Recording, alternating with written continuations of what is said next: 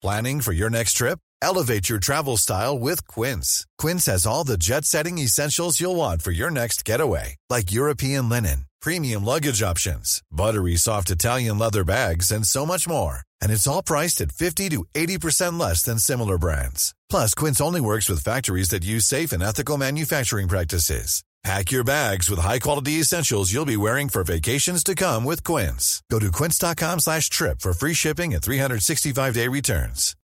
Millions of people have lost weight with personalized plans from Noom, like Evan, who can't stand salads and still lost 50 pounds.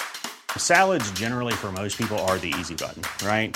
For me, that wasn't an option. I never really was a salad guy. That's just not who I am. But Noom worked for me. Get your personalized plan today at Noom.com. Real Noom user compensated to provide their story. In four weeks, the typical Noom user can expect to lose one to two pounds per week. Individual results may vary.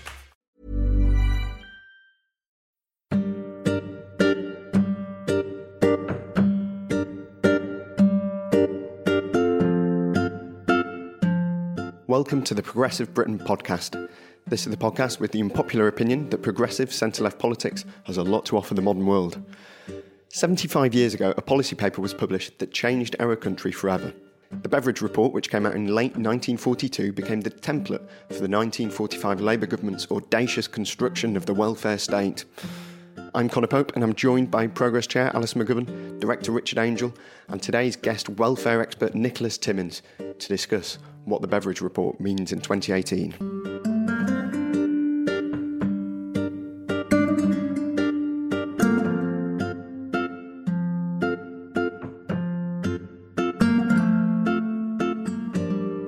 Things are starting to wind down before the Christmas break. People will soon be back at home, sitting on the settee and killing time. One of the most obvious ways to while away the dead hours over Christmas is with a Christmas movie. I started early this year and went to see Home Alone at Clapham's Winter Wonderland with a friend of mine. Why? You cannot beat mince pies, mulled wine, and the best Christmas film of the 90s. So we're going to come to you first, Alison. What is your favourite Christmas film? I'm a total refusenik on this oh, question. Alison. Like Home Alone is probably one of the worst films I have ever seen. Resign. How can you say that? It's terrible. They also made a second one and a third one, and then basically they made a Bond film, which is the same idea. The one where he drives up to Scotland and blows the house apart. Anyway, That was- it was basically just most another- of them. Most of them are completely terrible.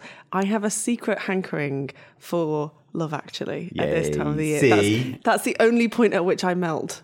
Is Love Actually? How is that the only one you melt at? oh God! Is it the bit where he like holds the little signs up and's like, "I know your husband's my best friend, but I love you really." No, really no, no. way. It's it's obviously Hugh Grant as the Prime Minister. Oh that's obviously what it is. Uh, so, Nicholas, what's your? Um, I'm, I'm with Alison. I can't stand Home Alone, and I would choose Love Actually because it's one of those movies that you either loathe it or very early on you give in and just Yeah, enjoy it. And if you give in and just enjoy it, it's a great movie. I think that's exactly the same for Home Alone, though. I, I, I'm with Richard. I think Home Alone is a brilliant film. I actually prefer the second one. I think that is sacrilege, but um, I really like the second that is- one. I think that's, that's my personal preference. amazing. I watched Muppets Christmas Carol last week um, at home. Really? Yeah. Yeah, but if you're That gonna like, if you're gonna watch the Muppets, like, watch the Muppet Show. Watch the pro- proper thing. I mean, my Christmas, Alison. My, fa- my personal favourite Muppets film. I don't want to get into the best of the Muppets, but my, my personal favourite? Muppets film is Treasure Island, which has Billy Connolly in it, and he dies in the first five minutes, which must be a kind of a unique appearance yeah. in, in a Muppets uh, film. I think. Do we need an intervention to come up to make Ria's Christmas if you're going to be like No, banning my, all fun? My Christmas? daughter is fine. Basically, she is currently trolling me because she knows that I don't like Christmas very much. So she has been jumping around the house with reindeer antlers on, singing Rudolph the Red-Nosed Reindeer at the top Shout of her out voice. for Ria. Well done. I think that we probably need to wrap up on, on this section, uh, especially as we have a couple of Christmas special episodes coming up over the next couple of weeks, so we can, you know, force Alison to talk about this much more in those episodes. But I think just for now, we need to move on.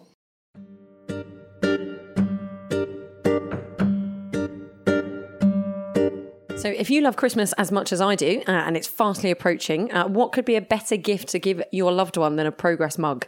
If you leave a review on iTunes, you could be in with a chance of winning a Progress mug that you can pass on to a friend or loved one. Each week on Friday, Richard and Conor give away at least one of our fantastic mugs. So, make sure you leave your review now on prog.rs forward slash iTunes.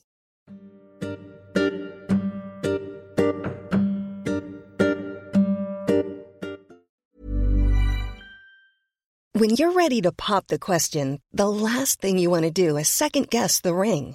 At Bluenile.com, you can design a one of a kind ring with the ease and convenience of shopping online. Choose your diamond and setting. When you find the one, you'll get it delivered right to your door. Go to Bluenile.com and use promo code LISTEN to get $50 off your purchase of $500 or more. That's code LISTEN at Bluenile.com for $50 off your purchase. Bluenile.com code LISTEN.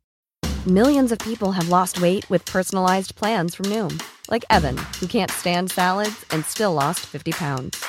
Salads, generally, for most people, are the easy button, right? For me, that wasn't an option. I never really was a salad guy. That's just not who I am. But Noom worked for me.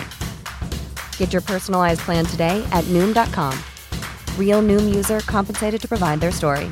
In four weeks, the typical Noom user can expect to lose one to two pounds per week. Individual results may vary. Hiring for your small business? If you're not looking for professionals on LinkedIn, you're looking in the wrong place. That's like looking for your car keys in a fish tank. LinkedIn helps you hire professionals you can't find anywhere else, even those who aren't actively searching for a new job but might be open to the perfect role. In a given month, over 70% of LinkedIn users don't even visit other leading job sites. So start looking in the right place. With LinkedIn, you can hire professionals like a professional. Post your free job on linkedin.com slash people today. In the December issue of Progress magazine, Nicholas Timmins writes that William Beveridge described the influence of his 1942 report as the greatest advance in our history. From now on, Beveridge is not the name of a man, it is the name of a way of life. Beveridge outlined five giant evils of society that needed tackling by politicians disease, ignorance, idleness, squalor, and want. 75 years after the Beveridge report was published, what is the state of those five giants in today's society? And are there any new ones that need adding to the list? To discuss that, we have Nicholas Timmins, who is a senior fellow at the Institute for Government and the King's Fund and author of the book The Five Giants, which I believe has just been updated and republished for this anniversary. And he's going to discuss this here with us. So when I told Pat McFadden that we had Nicholas in our uh, edition of the magazine when we were commissioning him to analyse one of those five giants and how it had aged, he told me genuinely, Pat McFadden went, Wow, you have the guru. So we are very pleased to do that. And when I'm retelling that story in the office, Matthew Doyle, who was previously a special advisor for David Blunkett at the Department of Work and Pensions, said he was happy to brief any journalist on the development of new policy other than Nicholas because he knew more about it than anybody in the department and that Matthew's briefing would probably come unstuck. So he would just offer up the Secretary of State for doing it. So, so we're really, really pleased to have you here, Nicholas. So thank Oh, you it's a for pleasure. making the time and being part of the last edition of the magazine. Before we get on to the kind of contemporary issues around this subject, I did want to start kind of at the beginning and look back at the anniversary because I, I want to understand better what the reception really was like in 1942 when this report came out because we know the stories that you know there were queues going around outside places that were selling it because people wanted to, to buy it and Beveridge himself I think described it as uh, like riding through a cheering mob on an elephant Yep. was, was was that really what the reception was like was it Yes, were people well, that it- well, excited it- about a policy document Well, it was, despite the fact that it's got the world's most boring title, mean, social, social, service, you know, social insurance and allied services. I mean, it was a ma- partly a matter of luck and partly a matter of judgment and timing. Uh, you've got to remember, Beveridge used to be a journalist Uh, in his early days, and he sort of laid the ground before the report came out, a bit of early spin doctoring, so to speak. and there were people in government who saw it as really important. By a happy coincidence, it was published about a fortnight after El Alamein, which was the first real turning point in the war. You know, there seemed to be light at the end of the tunnel after two and a half years of complete misery and the Blitz and what have you. It just caught the public imagination, and partly it was the language he used, all that fantastic moment about a revolutionary in the world's time, moment of the world's history is a time for revolutions, not patching, all the stuff about the five giant evils that no one can afford to live with. So it was partly the rhetoric, partly the timing, partly the government giving it a push. It promised a better time after the war. It almost gave a purpose for fighting the war in a sense other than mere survival and they dropped copies into Nazi-occupied France, and uh, they made a profit selling it in the United States. I didn't realise that Yeah, they yeah. dropped a Beveridge report. Yeah, yeah, yeah. They, fantastic. they found they found a copy of it at the end of the war in Hitler's bunker. They found a copy of it with commentary on it. Uh, which included this is better than German social insurance. This is no botch up. You know, it's very, very good. What was that psychologically to say Britain will survive? We're planning to yeah, having there's beaten something something and- something better after the war, if you see what I mean. I mean, there's a lovely story of, on the eve of D-Day. Churchill and Ernest Bevin, who was, went down to Portsmouth to see the troops off. Bevin relates that you know they were going down the line, and the troops said to me, Ernie, when we've done this job for you, we'll be going back on the dole. And Bevin said, no. Both the Prime Minister and I replied, no, you are not. So there was this sense of a need that the war was not just about survival, but to build something better afterwards. my recollection, if I may, Conor, just from Barbara Castle's autobiography, is she talks about her and some of the like young Labour. She was a, a local councillor just in that wartime period, and them doing meetings around the country about the Beveridge report. They literally went from like these nascent branch Labour parties to the Women's Institute to you know Socialist Society, literally talking about it to kind of groups of people. And there was a whole host of them that like basically took the Beveridge report out and campaigned for it. This sense of like you know, the now win the peace moment that we had to deliver for something after the war was matched by a campaigning ferocity No, amongst that generation. absolutely. And you have to remember it came after the 1930s. So, you know, the 1930s was the Great Depression, and people wanted away from that and they wanted something better. So it's sort of, you know, and also, to be fair, Beveridge built on quite a lot of what was already there, despite all the rhetoric about a revolution. In fact, there, was, there, there were various forms of unemployment and health insurance pre war. And he sort of took a social insurance model and built on it for the social security system. And how much was it cross party in its support? Oh, it's pretty cross party. Partly because people tend to think of it as a socialist document. It's not really a socialist document, it's much more a liberal one in the sense that it's about a minimalist level of provision. You fall back to a safety net rather than having an earnings related approach, which is what most of the main European countries took after the war. He says in, in providing help, the state should not cramp individual responsibility or style. So the left of the Tory party could see things in it that fitted with what they wanted at the same time as the Labour Party could say, well, this, is, this will tackle poverty, want disease, ignorance, and squalor. So, so there was something in it for everybody at one level. And how much was his choice of assistant important to the report and uh, going forward? Because, of course, Wilson, who went on to become a Labour Prime Minister, was the secretariat to the report. No, he wasn't. He, he'd been a researcher for, for, Researcher, for I Beveridge. He turned down being the, the secretary to the to the commission. I think he couldn't didn't really get on with Beveridge. The, the social security bit is a social insurance system, national insurance contributions. And, and so, how did Labour come to own the idea of the welfare state? Because, I mean, clearly the obvious answer there is they implemented it after the war. But Yeah. it seemed through winning 1945 with such a majority that they'd completely captured the imagination. What you say here, you Yeah, know, yeah. Mm. kind of, it was a liberal document, and the national government, which obviously was headed by a conservative during the war, you know, used it as, as propaganda. But it, it, why was it Labour that seemed to kind of Well, I suppose it, imagination be, it? because they won in 1945 by a landslide. But it's worth remembering the Butler Education Act, you know, which raised the school leaving age and did all sorts of other really good things, made schooling free, all sorts of. That was 1944. That was under the coalition wartime government. Family allowances came in before Labour legislated for anything. That was legislated for the. And why did they own it? Well, I suppose they, they partly seem to have owned it because of the NHS. Now, it's quite clear there would have been a national health service after the war, whoever won. I mean, what it would look like is quite another matter.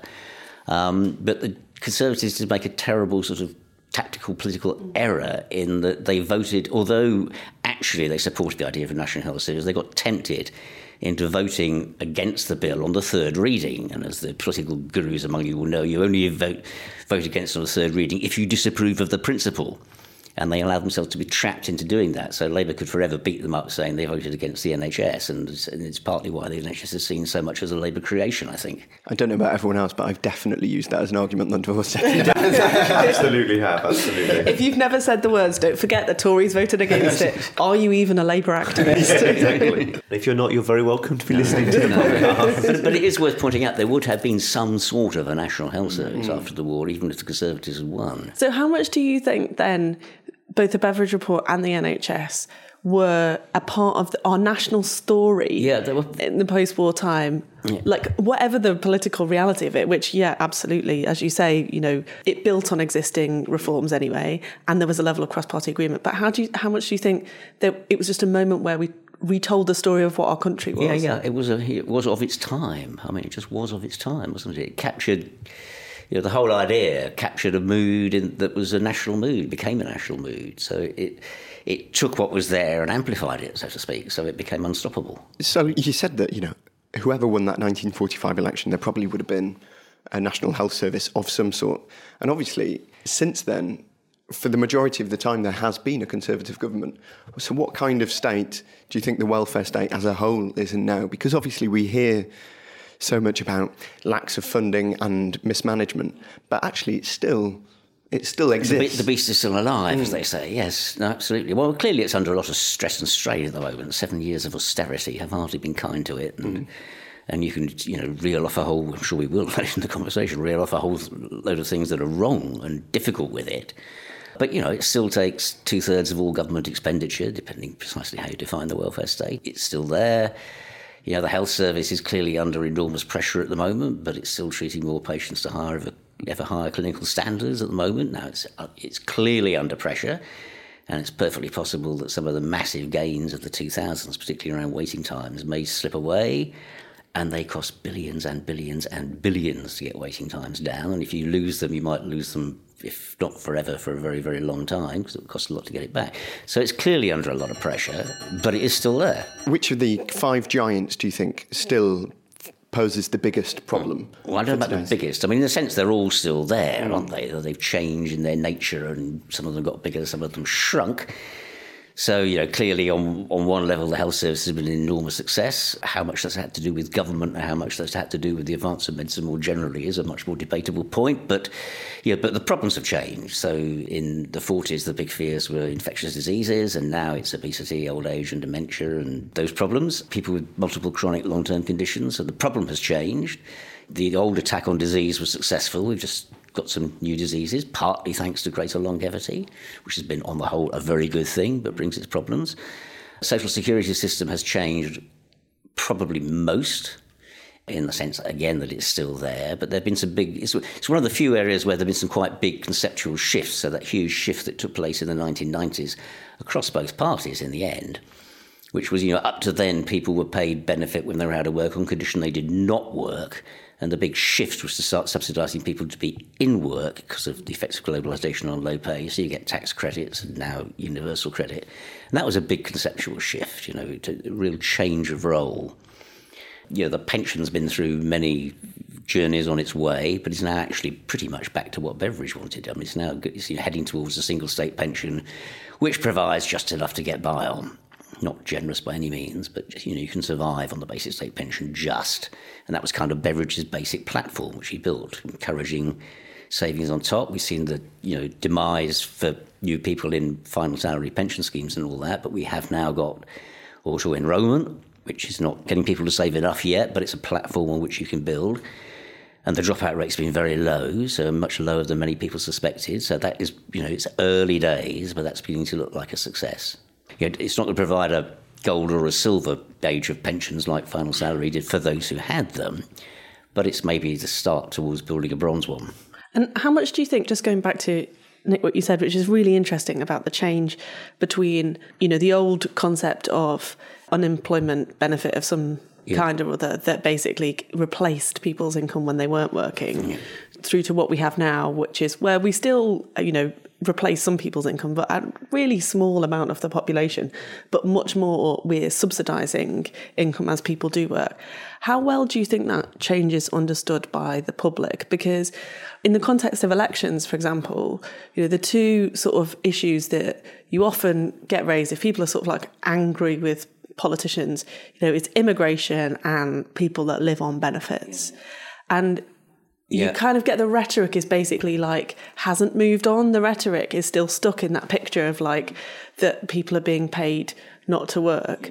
And that's where I, I feel like politics is kind of stuck. Because yeah, yeah, yeah. People do not understand it. I mean, if you look at the polling, you ask them what, this, what, what proportion of the budget is spent on unemployment and they come up with huge percentages 20 30% when it's more like sort of five or six even mm. if you're counting very generously and literally uh, jsa is about 1% of the budget job yeah. allowance about 1% of the budget so people have, have a very distorted view of what is actually happening and i think some of that's to do with, with the language you know, I mean, we're talking about the welfare state here, but actually nobody talks about the welfare state anymore. Hardly anybody talks about it. It doesn't enter the conversation.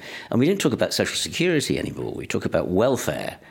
And I think that in you know, and, and in this sort of discourse, the meanings all the meaning of the words has almost been turned on its head. And that's the I mean, to be on welfare is to be on benefit street or part of the Great British Handout, and it's kind of somewhere you don't want, you don't really want to be. Yeah. Um, and and people do not understand that. Uh, I mean, clearly people on tax credits understand, but the wider public perception is that welfare is simply that given to the unemployed and also quite often the feckless unemployed. Yeah. And weirdly, it, the opposite is true of the NHS. So I perceive that there is a level of pride in the health service at pretty much every income level. Now, I mean, even with, as you describe it, sort of the slightly thread, threadbare state the health service is in now after seven years of the Tories, there is still a consciousness that going to a, an NHS hospital is a good thing, mm. even amongst the people who could probably afford to, you know, exit the system if they chose to. I mean, interestingly, some of our politicians, Angela Rayner and Jess Phillips notably, have chosen to talk about their experience claiming from the welfare state before they'd really paid in because of their situation, having kids young, whatever. That's relatively rare. Like, there isn't many people. I mean, J.K. Rowling would be the other one. There aren't many people in the public consciousness that are putting their hands up and saying, actually, the welfare state got me out of a hole. Yeah.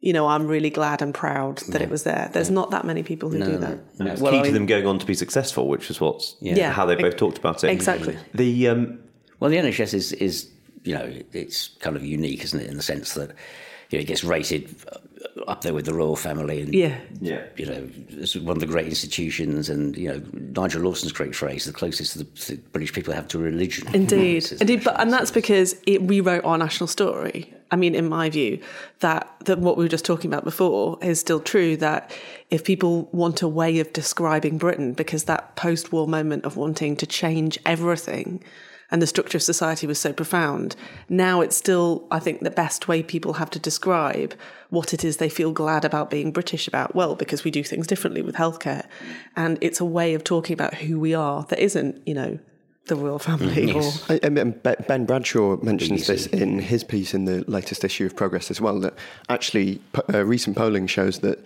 if there is one thing that could possibly make people change their minds about Brexit, it is effects on the National Health Service, and that is more important to people than even the the national economy. They just think that the health service is the the most important thing, which I think is a kind of fascinating insight into. Um, into that because you know, really is, yeah. Well, because the, the, the whole political idea is it's the economy stupid, whereas actually perhaps how well the NHS is doing is a little marker of not just how well the economy is doing, but how well we are doing as a country in terms of looking after each other. So it's not just about, you know, So it seems to me that almost like that's because the health services is a service. It's a person to person service. Whereas the thing that people feel less strongly about is the cash transfers. Yeah, and also, I mean, you know, 1.4 million people work for the NHS, so kind of everybody knows a nurse or a doctor, or it's, it's sort of plugged into society. And and if they don't do that, you, your relatives are using it, or your friends are using it. So it actually permeates Yeah. society. Whereas people aren't necessarily showing each other their pay slips and going, well, look, if I didn't have these tax credits. Exactly. I mean, you mentioned this kind of before, but it was remarkable the way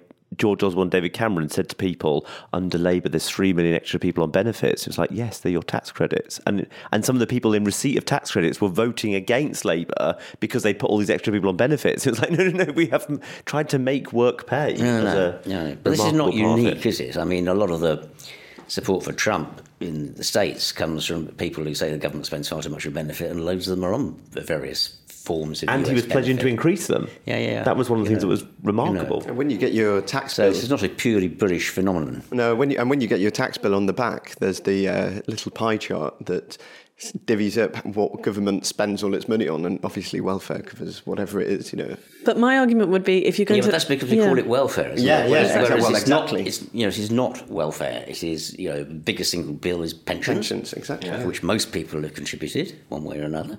You know, there's child benefit, which again is a you know, apart from the little bit at the top, is non-means tested universal benefit. Mm. If if you label what is in fact what I would call social security welfare, you distort the argument. Yeah, very true. So, in the edition that we did, uh, you obviously kicked us off uh, making many of the arguments you just made now, but we are, we asked somebody to review each of the giants and how they were kind of doing now. So, Karin Smyth, the Member of Parliament for Bristol South, she looked at health inequality and made, I think, the point that you've just made, which is that we've moved from dealing with the very acute parts of people's health to now having long term issues that we deal with. Do you think that's the right kind of assessment? Yes, no, I do. Yes, yes. Exactly. So it's not that we don't deal with the acute stuff, but we have the additional gains from longevity to deal with. Yeah, exactly. And they are, they are gains. I They mean, why gains. would we not Yeah. be happy about yeah. people having a decent quality of life till they're, you know, about late 80s, early Mm. 90s? I mean, that's an incredible success. Yeah. and with some exceptions, the workplace is much safer. You're not becoming ill because of some of those and TB, etc. Yeah. You- I know, that's why it takes so long to build Crossrail. I mean, when you when you look at the speed with which the with, with which the Victorians built railway lines, Yeah. I mean, they're miles faster than we do it now. It's just a lot of people got killed on the way. Yeah, exactly. Yeah, exactly. The things we take for granted these days.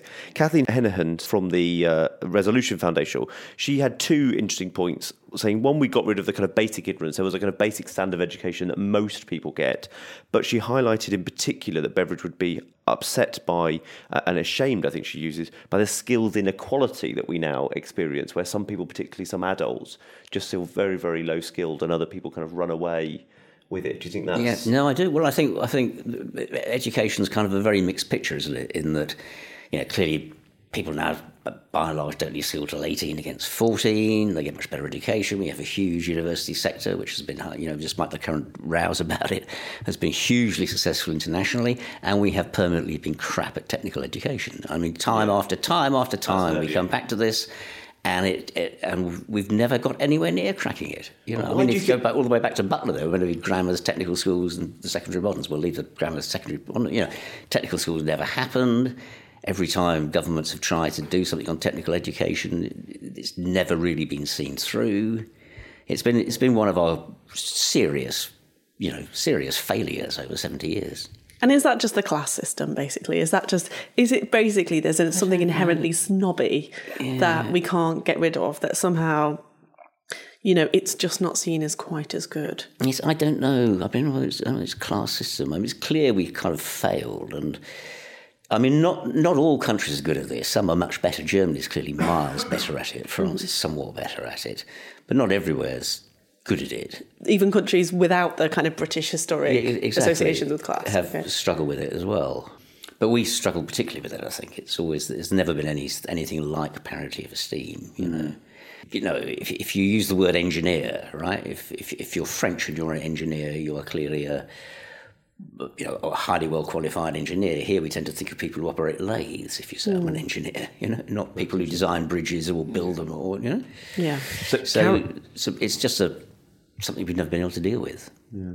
Karen Buck seems the most depressed, I think, of all of the authors that we asked to write, basically saying that there was really big advances in housing that happened in that immediate post-war period, but pretty much from 79 onwards, it has been in total decline. Insufficient amounts were done under the last Labour government from her analysis, and that the private sector seems to be unabated in its kind of exploitation of people. And she looks at her own casework and and sees it's pretty depressing. Yeah, I'd be more optimistic than that without trying to say there aren't any problems. Um, and we're clearly mu- much better. You know, we're better housed than we were in '79 and '80 if you take it as a whole. Uh, uh, not, I mean, not least because the last Labour government put a ton of money into refurbishment in one form or another.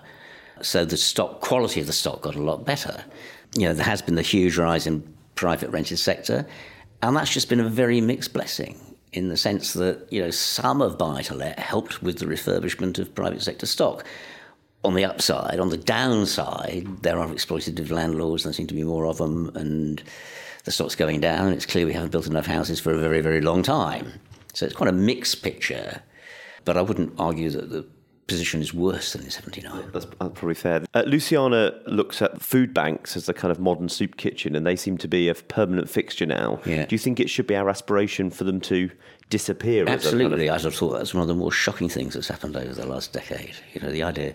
I mean, if you, you say what would Beveridge be shocked at? Well, I mean, food banks. you know, his job was to get rid of soup kitchens, you know, and now we've got food banks, and and it's quite clear we've got them partly because despite what we were talking about earlier of using benefits to subsidise low paid work, too many people on low paid works, even with tax credits, are, have, are struggling to manage. Yeah, and then finally, Pat McFadden looks at the issue of idleness and says we need a kind of Marshall Plan for the working classes and try to give that kind of second tier of cities a kind of economic purpose. And I know, Alison, you've done lots of stuff on this. Uh, that seems to me one where we could really build a strong agenda for the Labour Party going forward. Yeah, I, I think that economic purpose, whilst Conor, as he said earlier, it can be harder to pin down what's lacking there. I mean, so Beveridge was an expert in unemployment. I mean, he basically invented the labour exchange. So he'd identified that one of the things that stopped people working was a lack of information about work was available. We had these incredibly undignified means by which people would come about work, you know, with the kind of call on and all of that. And he'd been part of that 1930s pre war change in the way that we handled mass unemployment. And so, in some sense, I, I don't know, Nick would know better than me, but maybe he would look at our, our situation now and think, well, actually, job centres done right, I would argue that the Tories don't, but done right, job centres are pretty dignified places these days. And we don't have mass unemployment in the way that the kind of recessions that we've had recently would have caused. However, that said, we have places that don't feel like they're moving forward economically. And that creates a sort of micro depression. So even when the country is growing, even when GDP, you know, at a macro level is growing, you could argue that there's some towns that have been in recession sort of almost permanently for some time. Now, to me, that is that is a very different problem from the one that Beveridge was this addressing. is not because they're unemployed. It's the one that we, it's broadly because they're underemployed in that Exactly. sense, isn't it? They've they've gone from working in a steelworks to working in Tesco's, and there's not there's a problem about working in Tesco's, but it just it doesn't have the same returns on your labour. It doesn't have the same prospects. It doesn't have the same skills associated with it.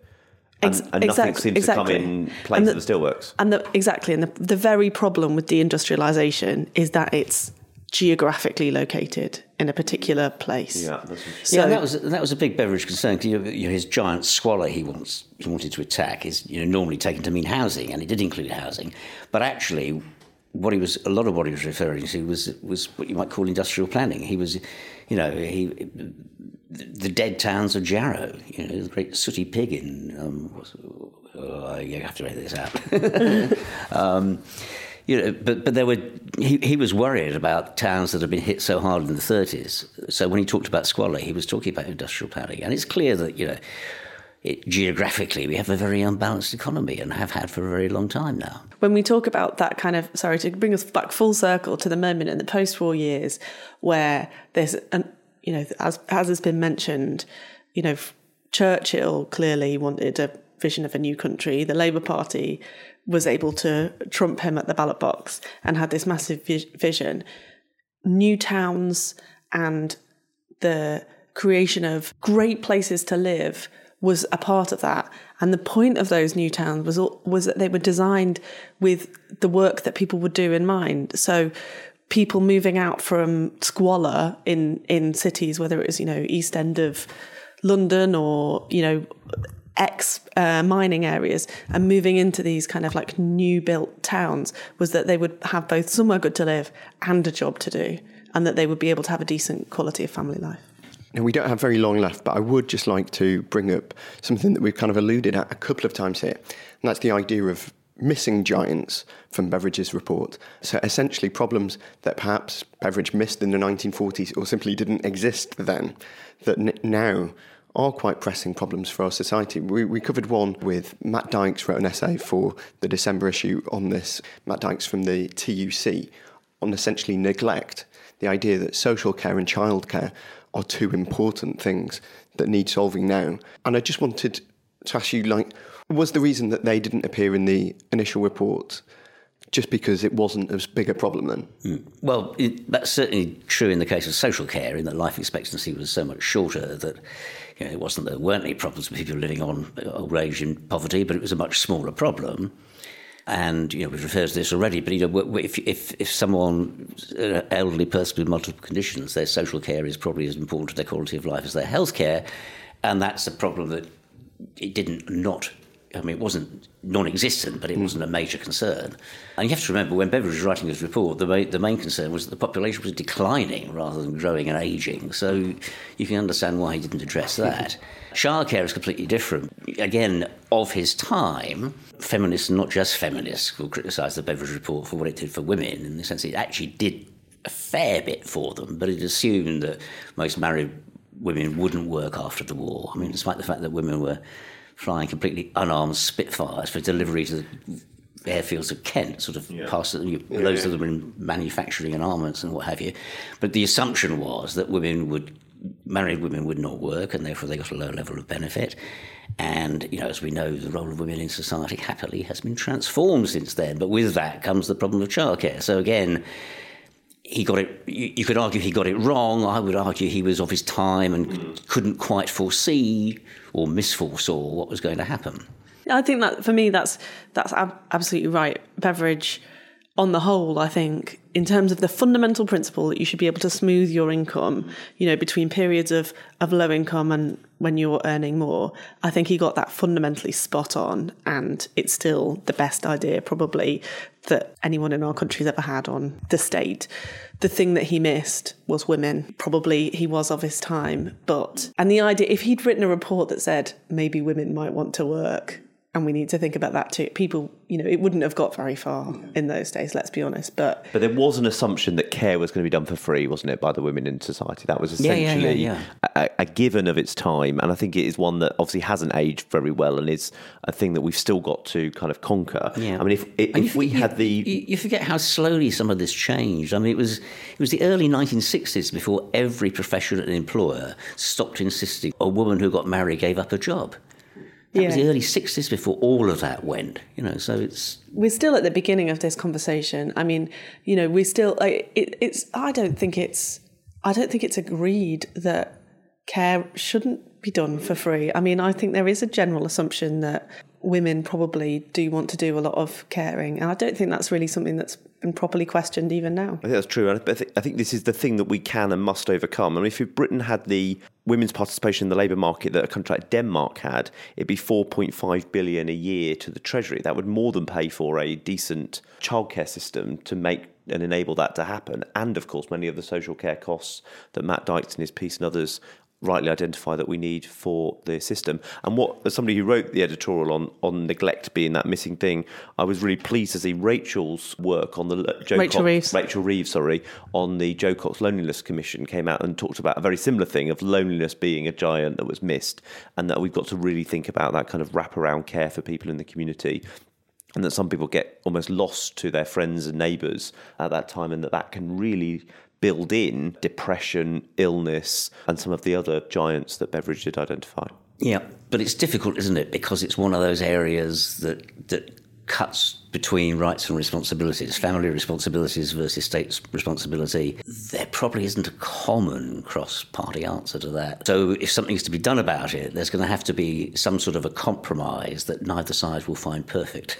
I'm afraid we're going to have to leave it there. We've run out of time, but Nicholas, thank you so much for joining us. My pleasure. Today.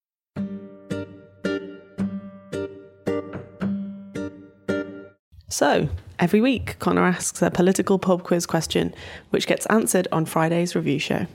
And it's the last one of the year this year. And, um, oh no! I, I know we, have got a few more episodes to come over the Christmas period, but this is the last political pub quiz we'll be doing. And I'm sad to admit that I shamelessly stole this off uh, Twitter user Mr. David don't, Whitley. Don't you steal them all off Twitter, basically? Uh, uh, fundamentally, yeah. Right. But he asked over the weekend, which is the only US state to be partly on the same latitude as Poland. Now, I know that that sounds like it might be quite easy. Get a globe. As well as having nothing to do with politics. So here's a clue that I think will make people think again. The state voted Clinton in 2016. Oh. So send your answers to at Conor Pope on Twitter or email the office at office at progressonline.org.uk and you could win a Progress mug when the answer is announced on Friday morning. And if that doesn't say Christmas, what does? um, we need to wrap up now, but we've been delighted to have Nicholas Timmins joining us today. If you are worrying about suffering from progressive Britain withdrawal over Christmas and New Year, don't worry. There is no reason to overindulge in Christmas sherry and sob into your smoked salmon blinis. We will be back on Friday. on Boxing Day, December 29th. Day before my birthday. The day before Alison McGovern's birthday, if anyone wants to send in birthday wishes ahead of that. And we'll also be here on January 2nd before res- resuming as normal in the new year. Friday's show will be responding to your comments and dishing out prizes, so do get in touch and don't forget to subscribe and leave a review on iTunes.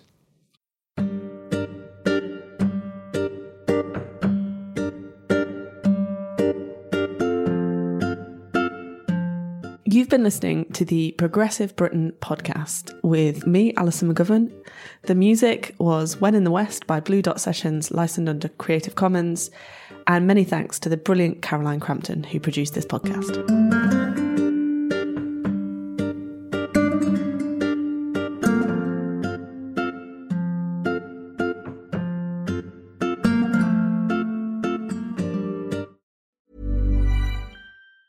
Planning for your next trip? Elevate your travel style with Quince. Quince has all the jet setting essentials you'll want for your next getaway, like European linen, premium luggage options, buttery soft Italian leather bags, and so much more. And it's all priced at 50 to 80% less than similar brands. Plus, Quince only works with factories that use safe and ethical manufacturing practices. Pack your bags with high-quality essentials you'll be wearing for vacations to come with Quince. Go to quince.com slash trip for free shipping and 365-day returns. Hi, I'm Daniel, founder of Pretty Litter. Cats and cat owners deserve better than any old-fashioned litter. That's why I teamed up with scientists and veterinarians to create Pretty Litter. Its innovative crystal formula has superior odor control and weighs up to 80% less than clay litter. Pretty Litter even monitors health by changing colors to help detect early signs of potential illness. It's the world's smartest kitty litter. Go to prettylitter.com and use code ACAST for 20% off your first order and a free cat toy. Terms and conditions apply. See site for details.